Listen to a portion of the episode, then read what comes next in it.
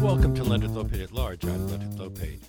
After the 2016 election results were in, Franklin Graham, the son of Billy Graham and an evangelical advisor to Donald Trump, said that God's hand intervened. And Sarah Huckabee Sanders said that God wanted Trump to become president. As journalist Katherine Stewart notes in her latest book, The Power Worshippers Inside the Dangerous Rise of Religious Nationalism, the election may mark a victory for decades of work by a segment of religious activists to extend their political influence in all three branches of government and to break down the separation of church and state. She's uh, written a history and discusses the debates over the role of religion in government and the growth of, of Christian nationalism. That's been published by Bloomsbury. I'm very pleased that it brings Katherine Stewart to our show now. Hello. Hi, it's great to be here. Thanks for having me back. What reason did they give for claiming that God preferred Trump? you know, I think a lot of people marvel at how uh, Christian nationalists put up with uh, many of uh, Trump's obvious character flaws, and some people think that it's just transactional relationship. They think that Trump is going to enact economic policies favorable to their pocketbooks or put in justices favorable to their uh, positions in the culture wars. But there's something more than that. I think that uh, that kind of misreads the relationship between Trump and his followers. Religious nationalism almost always favors a fierce leader. It doesn't want someone who follows the rules. Uh, it wants someone who breaks the rules and twists arms as long as those arms belong to the dreaded enemy. So there's a kind of relationship between authoritarianism and uh, this kind of extreme religious religious conservatism that we're seeing today. Yeah, I, have I've seen some of them cite uh, biblical texts uh, about uh, bad people who uh, wound up doing good things. Mm-hmm. Yeah, they compare him to leaders like uh, King Cyrus and um, uh, biblical figures like Cyrus and King David, and uh, you know say that he's been cast as an imperfect vessel whom God chose to enact His will and restore America to its supposedly Judeo-Christian roots. Was he known to be religious before he decided to run in 2015? Uh, and do we uh, know whether there's he's any he, he's at all religious now? You know, I, I don't think he had any sort of history of religiosity. He couldn't even cite when he was speaking to Liberty. He couldn't cite uh, the, his favorite biblical texts uh, correctly. But the alliance between Trump and uh, ultra conservative religious leaders today is really characteristic of other forms of religious nationalism around the world. I think if you look at leaders in other countries, look, there are many differences among different countries, but if you look at a leader like um, Viktor Orban in Hungary or Vladimir Putin in Russia or Erdogan in Turkey, they'll bind themselves very tightly to religious conservatives in their countries in order to solidify an authoritarian form of political power. And we rightly recognize that as a kind of religious nationalism. Now, Trump is doing this because that movement, you know, long preceded Trump uh, by decades, and um, they've managed to get a lock on a block of voters. And Trump knew he could not win without their support, so he made a deal with them and he at public appearances like Marches for Life or Road to Majority conferences or Values Voters conferences, the type of events that I attend in my reporting, he is constantly reminding uh, rank and file that he's giving them everything they asked for and, and maybe even more. Now, we've had other presidents who uh, were religious. Uh, Eisenhower often began cabinet meetings with a prayer, and Jimmy Carter, um, who is, is both a Democrat and a born again Christian. Uh, did uh, the evangelicals or the uh, the people, the, the, predecessors to the the people here, uh, admire them for that, or was that irrelevant at the time? Well, you know, you know that American Christianity is incredibly diverse, and most American Christians believe that uh, Christianity has something to do with being kind to others, particularly the poor and vulnerable. And there's also a large movement of religious progressives uh, and religious evangelical, um, sorry, evangelical progressives that reject the politics of conquest and division that this movement represents. But um, you know, if you think that this kind of um, religious nationalism is about helping the poor, it's really a misunderstanding of this movement's deep intellectual and uh, theological roots uh, uh, that are in opposition to, say, civil rights, the New Deal. Um, the movement uh, encompasses a you know a wide range of policy positions, not just abo- you know abortion, same-sex marriage, and the like, but also they embrace right-wing economic policy that has uh, led, as a consequence, to the hollowing out of the social safety net and other types of um, policies. So it, it is really one variety uh, of religion in our country, and a kind of extreme one. Many people link it to evangelicalism, but you point out that there are plenty of evangelicals who don't go along with this. Uh, what about the Tea Party? Is there any link there?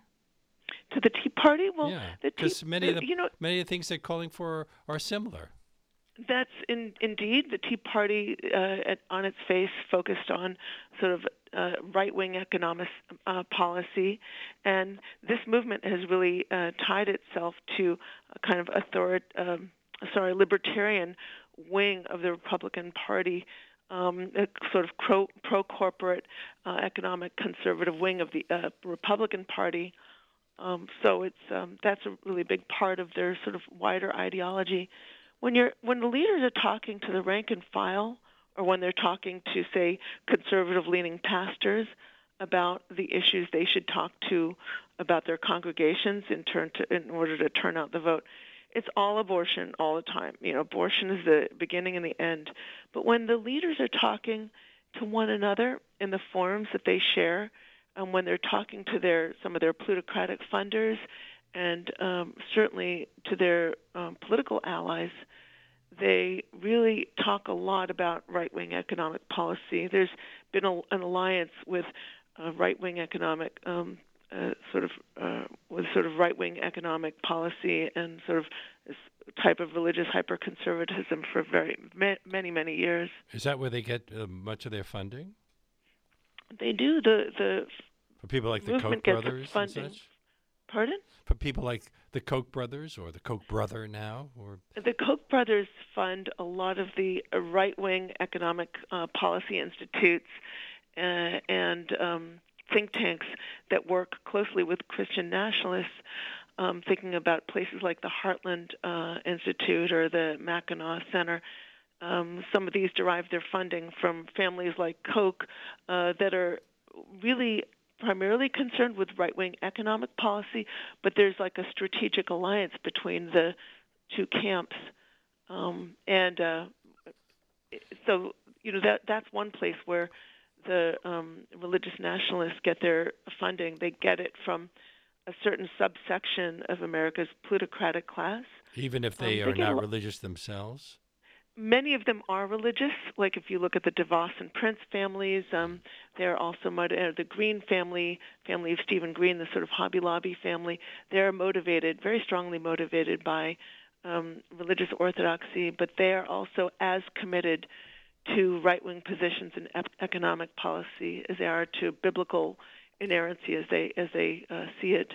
They you know advocate for minimal taxation for the rich. Uh, they're against progressive taxes, uh, minimal workers' rights, and many of the leading theologians of the movement, uh, in turn, advocate for those types of positions. And you uh, argue in your book that the Christian nationalist movement is, quote, not a social or cultural movement anymore. If it ever was, it is a political movement, and its ultimate goal is power.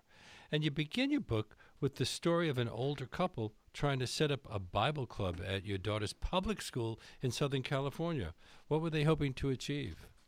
Well, they were trying to set up something called a Good News Club in our public elementary school. Now, Good News Clubs are designed to convert children in their very earliest years of learning to a deeply fundamentalist form of evangelical Christianity, and they do this in public schools, not in churches or in private homes or even in You know, they do a little bit in public parks, but their real focus is public elementary schools. They're talking K through 5 or K through 6. So they confuse little children into thinking that their public school supports and endorses this form of religion and they encourage children attending the clubs to proselytize their classmates and recruit their classmates at school. So, good news clubs that I attended in my research, the children were offered points or prizes or candy for recruiting their peers to the club. Now, my kids at that age they they would do anything for a cupcake and they believed in the tooth fairy. So if something somebody is telling them something at school they think it must be true. And this is a message they were communicating to their classmates. But i thought that was illegal uh, exactly. It seemed wildly school. inappropriate for me that this should be happening in america's public schools. And apparently there are thousands of them in public elementary schools around the country. But you know, I also at first thought this was a kind of relic of the American past, and I was wrong about that. I mean, the more I learned about these clubs and the movement behind them, the more concerned I became. I was stunned by the movement's legal sophistication, ter- determination, its coherence, and high level of strategic thinking. And that's how I kind of got interested in this topic. Yeah, the, your first book your previous book was the Good News Club about this, and then that led you to a broader investigation into the political efforts of the evangelicals. Because did you see uh, the the Good News Club as actually a political club rather than a religious club? You know, I went to when I was doing my research. I went to their national convention in Talladega, Alabama. Can anyone say, attend? Part, I, I, attended. Yeah, I signed up like everybody else. Mm-hmm. Used they, my they real name. They weren't suspicious up. of you. I mean, I don't think people knew why I was there necessarily, or um, you know, I just allowed people to make assumptions. When when people would ask me why I was there, I would say I'm just really interested in the work that you do because that's where it was at at the time. And um, you know, I figured if they have a right to come to my kids' public school, which I support with my tax dollars, I have a right to pay my fee like everybody else and go to their national convention. I wasn't hiding anything. So um, I went and I attended, and I was kind of shocked. I was so naive, I have to say. I was really shocked by the political content that I heard at the uh, convention. One of the main speakers, he said, they called our public schools mission fields, and they called our children the harvest. And one of the speakers said, knock down all doors, all barriers to all, I can't remember the number, like 75,000 public schools, public elementary schools in America and take the gospel to this open mission field now, not later, now. I just was astonished by that. So let me tell you about this other speaker, this guy named Charles Ware. He wrote a book, and he was, you know, one of the featured speakers. He's one of the keynoters, and he wrote a book in which he compared marriage between Christian and non-Christian couples. He called it interracial marriage, and he said it should be condemned. Wow. And this is a guy who was their featured speaker, you know, invited to speak here. And he is being, you know, this is a movement that's putting their clubs in thousands of public elementary schools around the country. And I thought this was astonishing. It's interesting he used the phrase uh, uh, uh, interracial because you point out that uh, this is, although this is not a uh, specifically white movement, it is implicitly white they they are trying to recruit uh, African American pastors, aren't they, or African American clergy? Yeah, it's true. You know, the movement is often characterized as a white movement, and I think for a lot of the people who are members of the movement, it's implicitly white rather than explicitly white. They sort of they're tying the they're tied to the idea of specific um, religious and also cultural identities and they're trying to recover a nation that was once supposedly, in their minds, both Christian and white. Um, but you know, leaders of the un- movement see that um, they know the demographic future isn't uh, isn't the same as the demographic past, and it can't be ethnic, ethnically homogenous, or they're going to you know lose the percentage of voters that they want. So in recent years, their outreach efforts have sought to include some conservative and Latino black pastors and other types of figures. But number one, they're papering over the ways in which um, evangel- conservative evangelicalism and racism reinforce one another, and number two, these pastors of color are being enlisted to fight culture wars that are driving support for a political party that has made voter suppression and race-based gerrymandering uh, a strategic imperative. I'm speaking with Katherine Stewart, uh, her latest book, The Power Worshippers Inside the Dangerous Rise of Religious Nationalism, published by Bloomsbury. This is WBAI New York, 99.5 FM.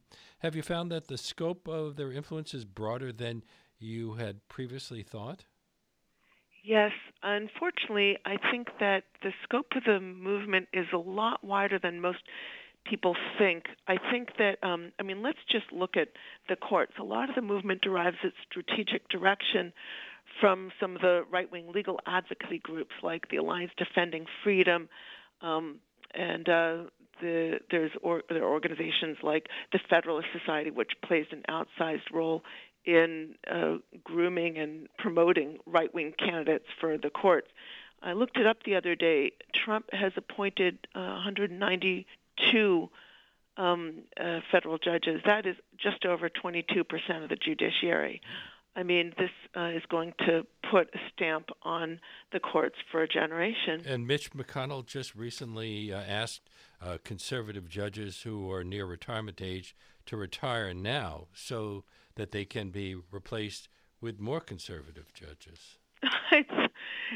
it's, uh, that's really something, isn't it? Think just think about what how he blocked all those uh, Obama uh, nominees. In fact, I was at a Values Voters Conference. Um, maybe it was not the last one, but the one before, and he stood up. He said the very best thing I did is block, you know, Obama from appointing Merrick Garland to Supreme Court. Mm. But uh, did the Christian Nationalists approve of Neil Gorsuch and, and Brett Kavanaugh? Of course, they they um, these these are you know Federalist Society picks, and you know I think a lot of people don't realize how much money is spent on trying to promote these judges, these um, uh, these nominees. There there was a really fantastic piece in the Washington Post um, about a year ago about Leonard Leo, who's the head of the Federalist Society, and the many different organizations that he's involved with and the figures, the the you know hundreds of millions of dollars involved in this type of thing. It's it's it's staggering the amount of money that's spent on sort of promoting right wing candidates to the courts. Does the religious right seek exclusive power? Are they trying to shut out those who don't share their views? I don't think the movement has much respect for the two party system or even democracy itself. Well, uh, what sense did you get of why so many evangelical Americans find this movement appealing? That's a really interesting question. I mean, I think religion offers so much to so many. I think a lot of people. Well, first, let's distinguish between the leaders and the followers of the movement. The the leaders may be, you know, they have a much broader strategy, but you know, for the followers, a lot of them are drawn to religion, as I said, for many really lovely and honorable reasons. People, you know, want to celebrate their love of God in Scripture. They want to find meaning in their lives. They're seeking certainty in a deeply uncertain world. I mean, you know, in the face of, you know, climate uncertainty, uh, the vast pace of technological change, I think. Well, how that, do they explain coronavirus? well, we can get into that soon because I actually think the movement bears a lot of responsibility for the uh, incompetence of our national response to the current pandemic. Um, and I'd love to get into that if you we don't mind. Do but like anytime, sure. Well, okay. So, well, first, I just want to finish up my last thought and say that a lot of the folks who are drawn to the movement, you know, they're really told by their pastors you need to vote for life, you know, uppercase life. You need to vote for saving the babies. In fact, I was at this one event uh, where this pastor was being told by there were dozens of pastors being, you know, told by leaders of the movement when your congregants ask you about financial issues, you got to tell them, you know, what's more important, talking about the minimum wage or life, and sort of So they're basically told that abortion is the issue, and so then people will turn out to, you know, vote to so you know quote unquote save the babies, and they end up voting into power these hard right politicians that the movement favors, who will enact hard right economic policies, you know, environmental degradation. So that sort of leads into the issue that we're dealing with today, which is the response to the current pandemic.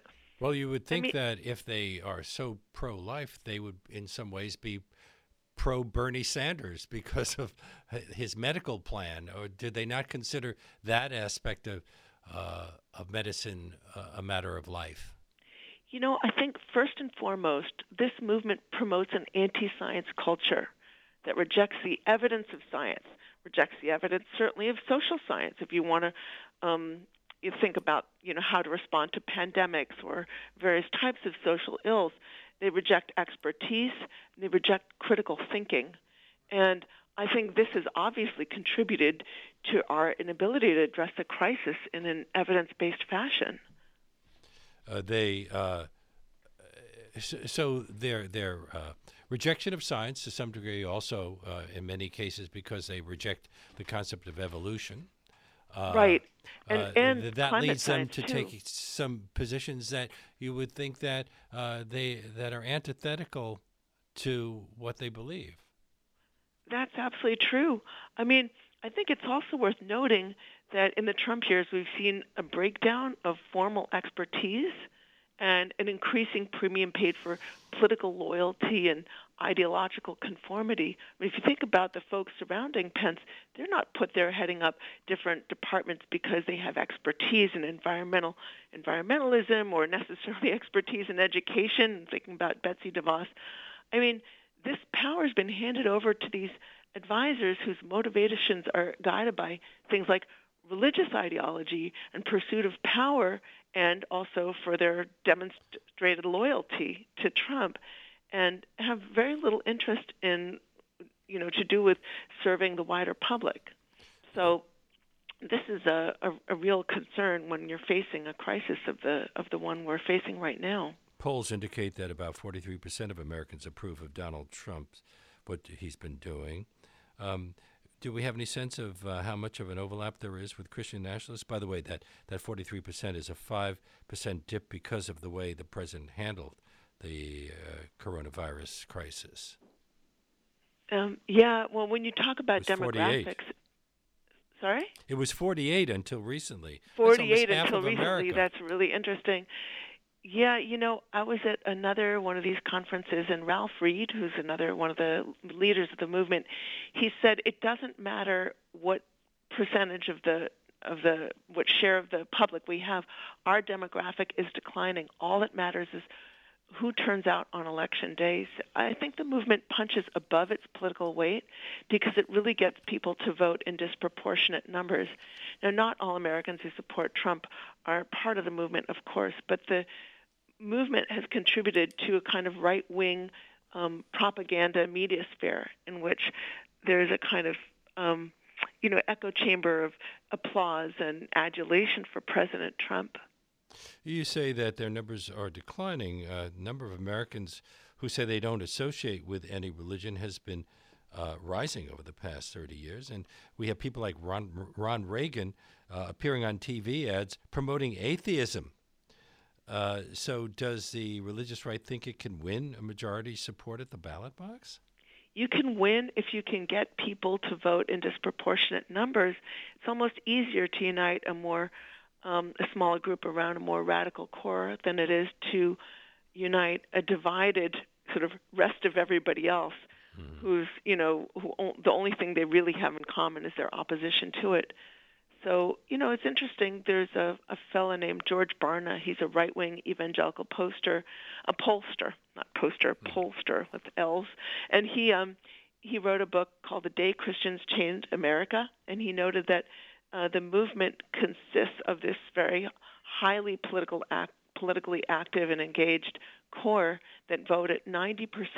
90% of a particular group within this movement. He, they, he calls them um, sage cons are spiritually active, electorally engaged, um, uh, and he he says that they vote voted about 90%. Not only that, they get out there and they knock on the doors. They um, give money to you know uh, folks to sort of get out the vote efforts. They're um, they're they're making phone calls, and um, and so all that really matters is who turns out on election day. Critics of conservative tactics have raised concerns about gerrymandering, voter suppression, voter disenfranchisement, uh, perhaps even uh, tinkering with the vote, uh, um, as ha- we saw in Georgia. Um, has the religious right been using these tactics? Is it endorsing those tactics? Well, I see them using the tools of democracy to dismantle democracy, and whether you know uh, dirty tricks are being employed or not, it's almost like the tools that they have at their disposal and the way that they're using them are pretty stunning. I'm thinking about the data strategy. Um, there are these uh, right-wing data initiatives that are targeting vote, voters in enormous numbers. One of them is called United in Purpose. It's headed by a fellow named Bill Dallas. And in one of the interviews that he gave to um, a Christian radio network, he said, We have 200 million voter, uh, uh, we have data for 200 million American voters, and we know it gets people to turn out to vote one way and makes them not vote at all.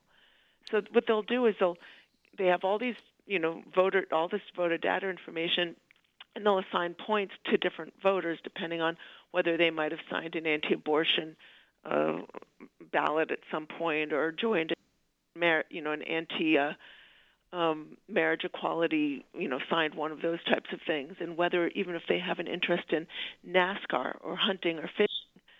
So they they do this kind of thing, and they if they if a person reach six, reaches 600 points, they will target messages for that person to try to get them to register to vote and, and turn out the vote that way. You mentioned, and that's just one of the many initiatives. You mentioned the uh, uh, tendency toward autocratic things. Uh, that many have uh, argued that Donald Trump has autocratic tendencies, but haven't both Republican and Democratic administrations had a long history of supporting autocrats, like the Shah of Iran, Pinochet in Chile. Would Christian nationalists take that kind of support to a new level? I think absolutely. I mean, again, you know, one thing that autocratic governments have is a hostility to democracy, often in alliance with religious uh, cons- uh, religious ultra conservatism. I think Americans have long told ourselves a story about our exceptionalism, and we sometimes point to our religiosity as a part of that story. But in fact, our religious nationalism is really one of the least exceptional things about America. Isn't xenophobia a common theme among nationalists? You know, religious nationalism promotes a sort of idea of the insider versus the outsider, the pure and the impure. And I think that that's really important to the movement. You know, the, narr- the narratives that the movement tells, the biggest lie, of course, is that we're founded as a so called Christian nation. It's very politically important in terms of motivating their supporters because it it's one of the essential way to, ways to convince them that they are the real Americans, the true Americans, and their enemies are hostile outsiders. But you know, they're not just talking about people outside of America; they're also talking about people inside America. So they're, you know, if you look at a somebody like Bill Barr, you know, for instance, he has basically told the story where secularists, as he called them, are out ransacking everything that's holy and good and are, are in fact a kind of internal enemy.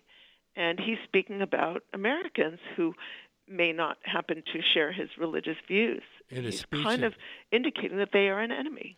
In a speech at Notre Dame, uh, William Barr warned of, quote, the organized destruction of religion and traditional values.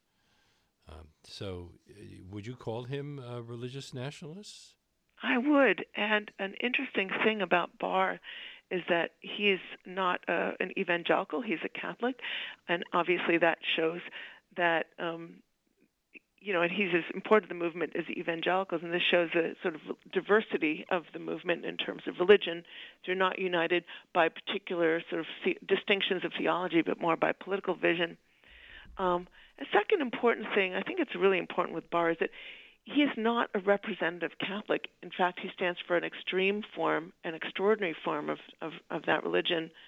So it brings up the point that people in the movement are represent are extreme in their religion and not representative of their religion. You're listening to Leonard Lopate at Large on WBAI New York 99.5 FM. I won't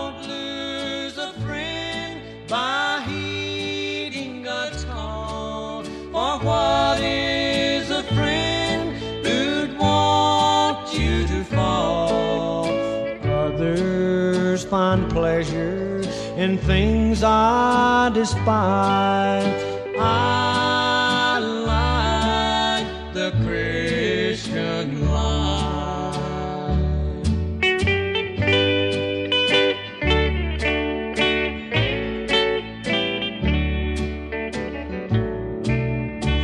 My in I despise. I since I've turned to Jesus, but I still love them. They burden my heart. I'll try to. Our guest on Leonard Lopate at Large today is uh, Katherine uh, Stewart. Her book, The Power Worshippers Inside the Dangerous Rise of Religious Nationalism, is published by Bloomsbury. Uh, now, what what kind of America do they imagine? What future do Christian nationalists imagine in their ideal U.S. and and for the role of government? Well, you know, the movement emphasizes biblical literalism, as sort of uh, the idea of America as an authentically Christian nation rooted in hierarchies that are ordained by the Bible. Um, they talk about America as a so-called Christian nation uh, defining, of course, the religion as they define it. So they Jews, have, Muslims, Buddhists, uh, they are all really just interlopers. Well, the, yes, it's a kind of like they're here by invitation only, uh, but not necessarily the sort of authentic Americans. They, well, what um, about Native Americans? have, I don't hear very much Christians here by that. invitation only? yeah, apparently. Native Americans have uh, have religions as well, at least the ones who weren't converted. Um, some economic and philosophical conservatives endorse what they call a night watchman state, where the government does little more than provide defense, policing, and adjudication of disputes, but uh, would not have, provide public schools. Uh, there'd be no social security and things like that. Um, is that something religious nationalists support? Well, I think they like government when it does what they want it to do, and they don't like government when it doesn't what they want them to do. So there's a long-standing hostility to public education in this movement. They see public, you know, uh, education as sort of failing to conform their views, so therefore they're hostile to it. I can promise you, if public schools were filled with uh, conservative evangelical um, uh, indoctrination, they'd be thrilled with the public schools. In fact, many of them, this is sort of a, a vision that they'd like to work toward. It was Jerry Falwell himself who said, I hope to see the day when there are no more public schools. Christians will have taken them over, um, and, and churches will have taken them over, and Christians will be running them. But I can promise you, in this vision of his, there was a lot of public funding of those uh, mm-hmm. churches taking over the public schools. And if you look at how um, the movement is trying to fund private religious schools through vouchers, you can see the effort to kind of direct the flow of public funds to religious institutions. You write that today's Christian nationalists, quote, talk a good game about respecting the Constitution and America's founders, but at bottom, they prefer autocrats to Democrats. So, mm-hmm. are, are you saying, in effect, that they really oppose democracy? I think it's a profoundly anti-democratic movement, and if you look at some of the um, the behavior of a leader like Trump, you know, uh, I, I don't know where to begin, and yet he receives the adulation and, and support of this movement uncompromised. That uh, this is a, a, I think, Exhibit A in, in what they're after. Paula White, who's in his administration, said, "It is God that raises up a king." They're always talking about kings and kinging, and uh, they seem to have a kind of um, fetish for the monarchy in a way. And the thing about kings is that they don't have to follow the lo- rules. Um, they are the law unto themselves. Are there Christian nationalist voices in Congress or in the Supreme Court? Uh, Mitch McConnell, Devin Nunes, Lindsey Graham, or w- could they be considered Christian nationalists or allies? I mean, many people might not think of themselves as Christian nationalists themselves, but the movement, let's remember, it's a really decentralized movement. It uh, consists of, it's very, political movements are always very complicated, and this one is, I think, more complicated than most. It consists of a variety of sort of for profit, nonprofit organizations, legal advocacy groups, um, policy groups, um, and it works sort of um, with a kind of almost decentralized leaders. Some of them have connections with one another and share positions in different organizations. Many of them operate out of the spotlight, um, but it works almost like a, a machine. And so there are a lot of politicians out there who might not identify themselves as Christian nationalists, so some of them will just simply call themselves conservative Christians, but they operate hand in glove to help sort of build up that machinery. And so I wrote my book to sort of do a deep dive into the workings of that machinery and to try to expose, you know, lay out of much as much of it as I possibly could. Does the movement have links to other groups like white nationalists and anti-Semitic movements, the KKK, for example, and anti-immigrant groups? There are, um, I think, you know, if you look at Venn diagrams, there's some overlap, but not entirely overlap. I think there are people on the very extreme end of the Christian nationalist movement who are like neo Confederates and still talking about the Confederacy and segregation and things like that, but they are definitely not representative of the movement. In fact, some of the leaders are making uh, real efforts to engage in racial reconciliation uh, initiatives, but again, I think they are papering over the ways in which the movement tends to reinforce that sense of outsider versus insider, pure and impure. I mean, it's really apparent to me when you hear some of the speakers how they speak about secularists or atheists or the LGBT population, for instance, LGBT Americans. It's like the other groups have taken over the role of, um, of you know, um, you know, the, the, those are the ones to be reviled. Where in a, in a previous era, that pure and impure was defined more by, more explicitly by race. We've been talking mostly about uh, this as a national issue, but uh, do they have um, really more impact in state houses? There's a lot of impact on the state houses, and I want to tell you about one initiative called Project Blitz. So this is only one piece of the movement. It's a legislative initiative. It works a little bit like the American Ex- Legislative Exchange Council. It's called Project Blitz. They craft centrally, you know, craft legislation intended to chip away at the separation of church and state, and then they flood this legislation uh, in identical or near identical forms through different states. And are we seeing to, it uh, succeed in some states? Oh, absolutely. So there are different levels of um, they've, that they've identified strategically, the authors of Project Blitz. So the first level is sort of the easiest stuff to pass like in God We Trust bills. We want to put in God We Trust signs in every public school classroom, or in God We Trust signs in every police car, or in every state house, or every courthouse, local courthouse.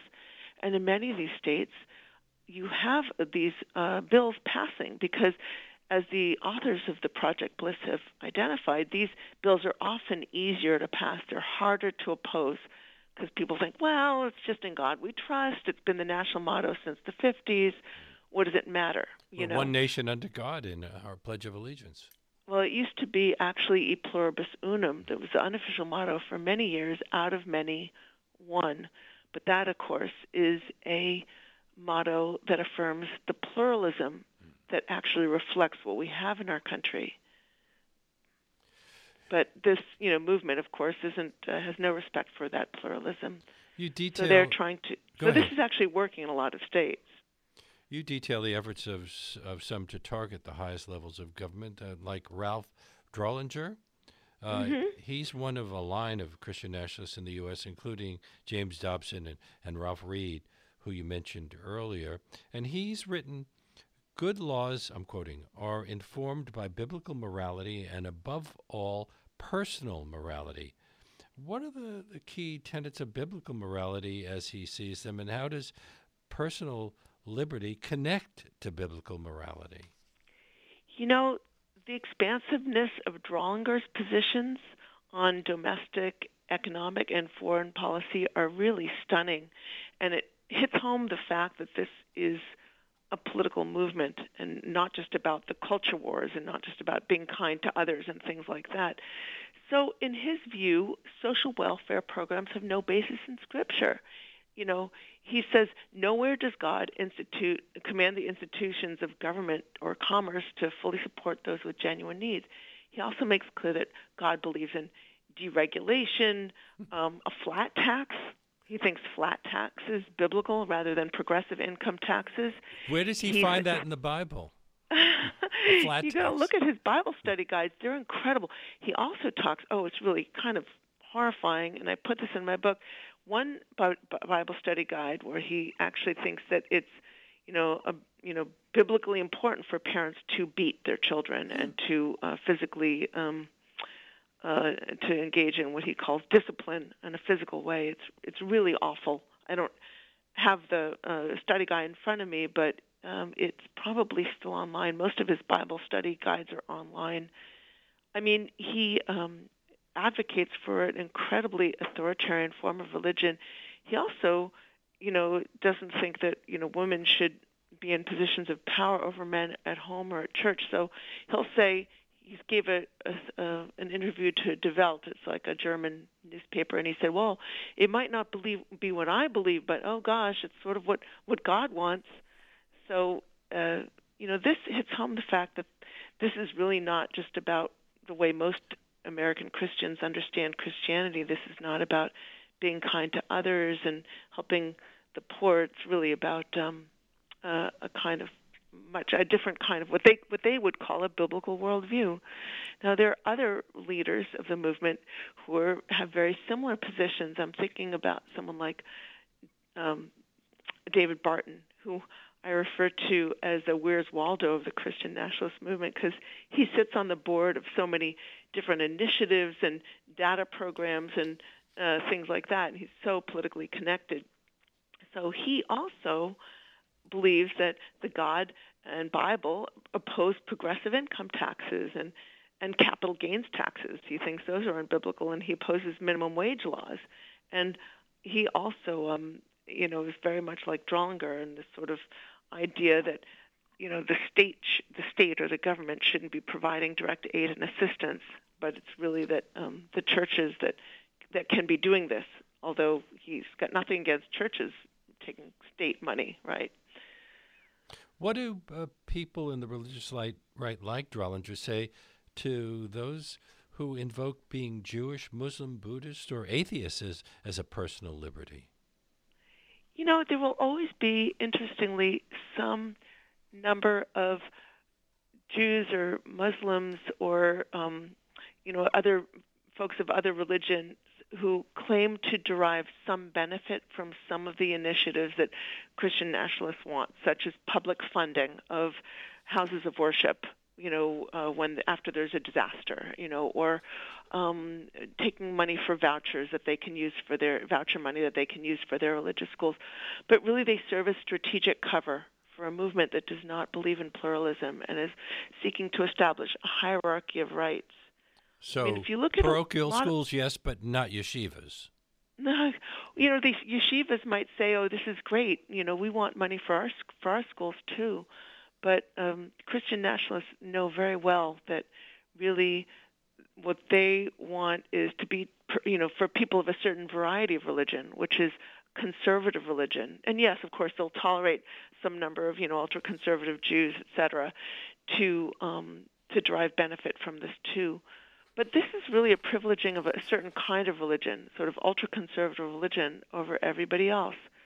I can give you a really specific example um, if you you know, if if if you go into a, a CVS say and you want to fill your prescription for birth control pills because it's your sincerely held religious belief and your sincerely held conscience that you have a right to exercise the right to uh, you know decide when to have a baby and you know economic uh, futures for your family etc the if there's a, a a guy who's like filling your prescription and says I don't believe in birth control his rights are going to violate yours. Does that make sense?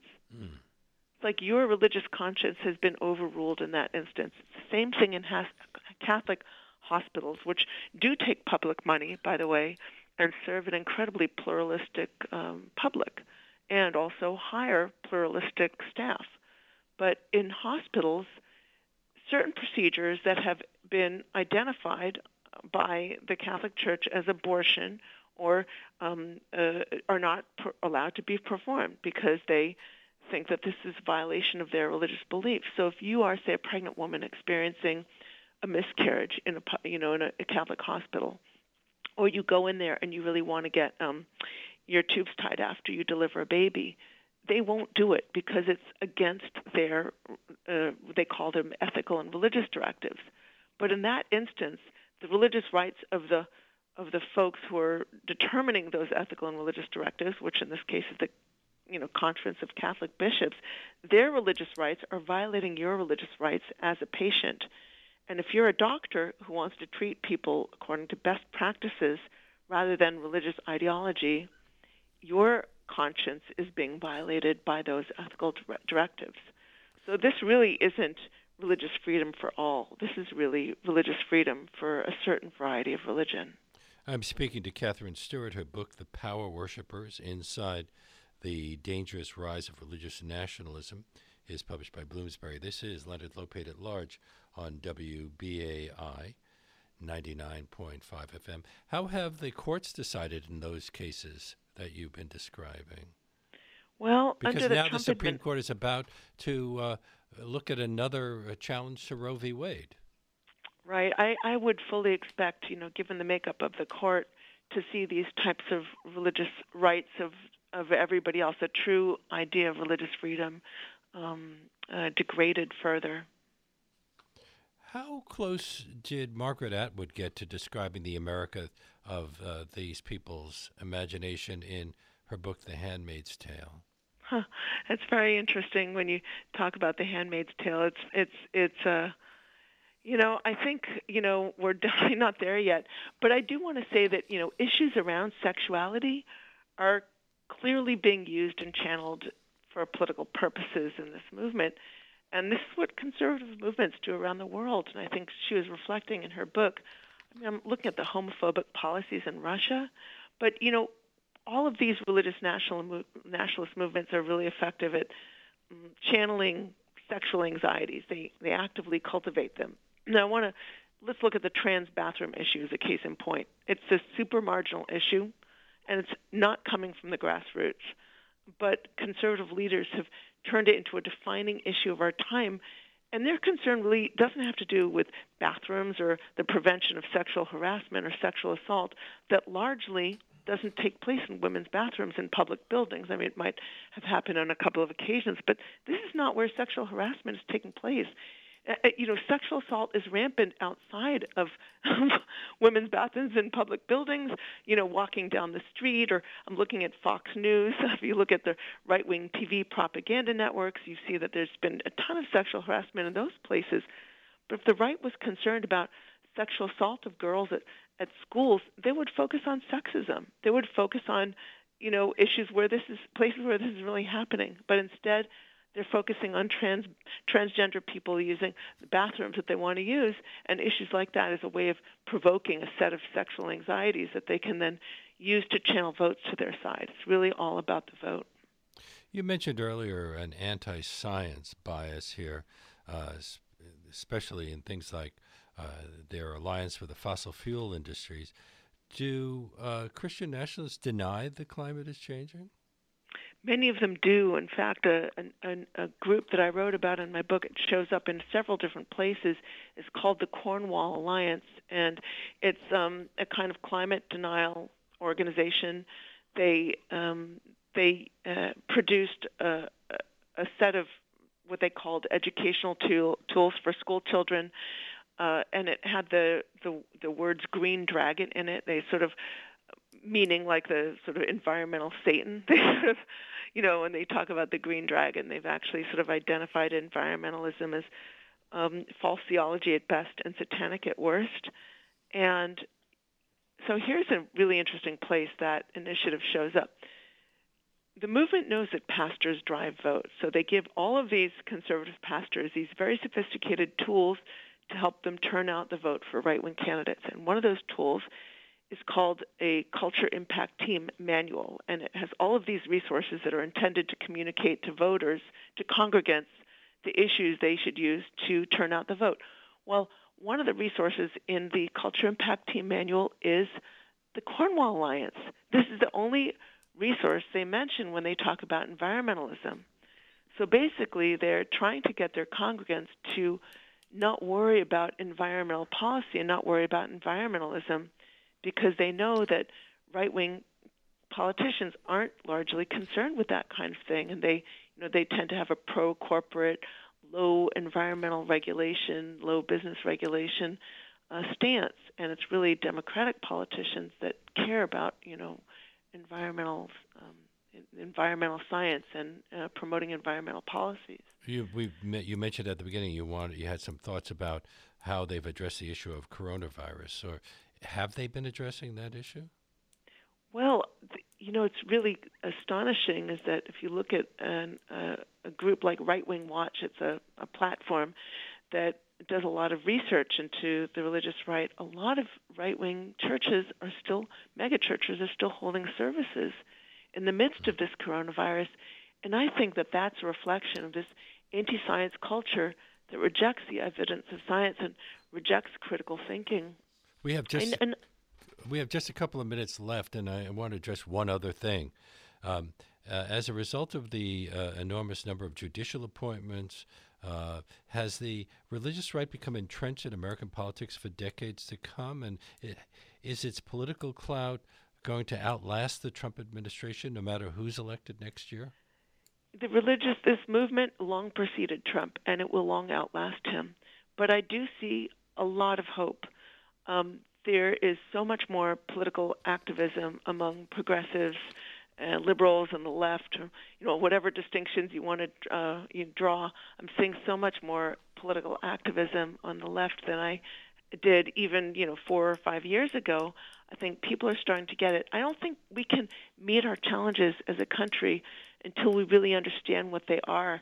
And I think people are really st- starting to understand the threat that this movement represents, and they're starting to really investigate how it works the right unifies when necessary. And I think people on the left understand the need for unity in the face of this grave threat to our democracy. Yeah, but no matter who's elected, uh, he or she is going to inherit the all the judges who uh, we've just uh, seen put into office during this administration.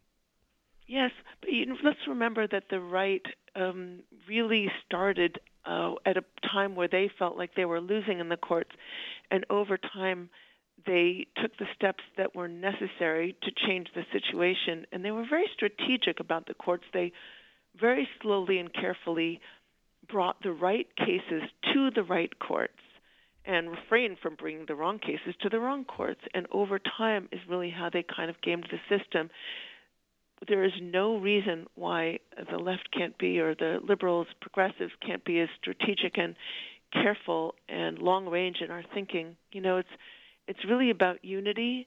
It's about strategy, and uh, you know, it's about arming yourself with a mindset of um, a long distance runner.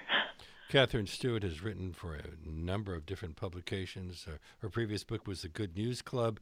She is also, in 2014, named Person of the Year by National Civil Liberties Group, Americans United for Separation of Church and State. Her book, The Power Worshippers, uh, is published by Bloomsbury. Thank you so much for being on our show today. It's such a pleasure to speak with you. Thank you so much for having me. And that brings us to the end of today's show. Special thanks to Hugh Sansom who produced this segment. Uh, if you're new to our program, you like what you've been hearing, you can access past shows streaming on demand at WBAI.org. We're also available as an iTunes podcast. And don't forget to check out Leonard Lopate at Large on Facebook and Twitter, and our website, leonardlopateatlarge.com, where you can find links to all of our past shows. Tomorrow, Mike Jaccarino will discuss his book about the war between the Post and the News, America's last great newspaper war, the death of print in a two tabloid town. Hope you tune in. Washington, NWBAI, New York.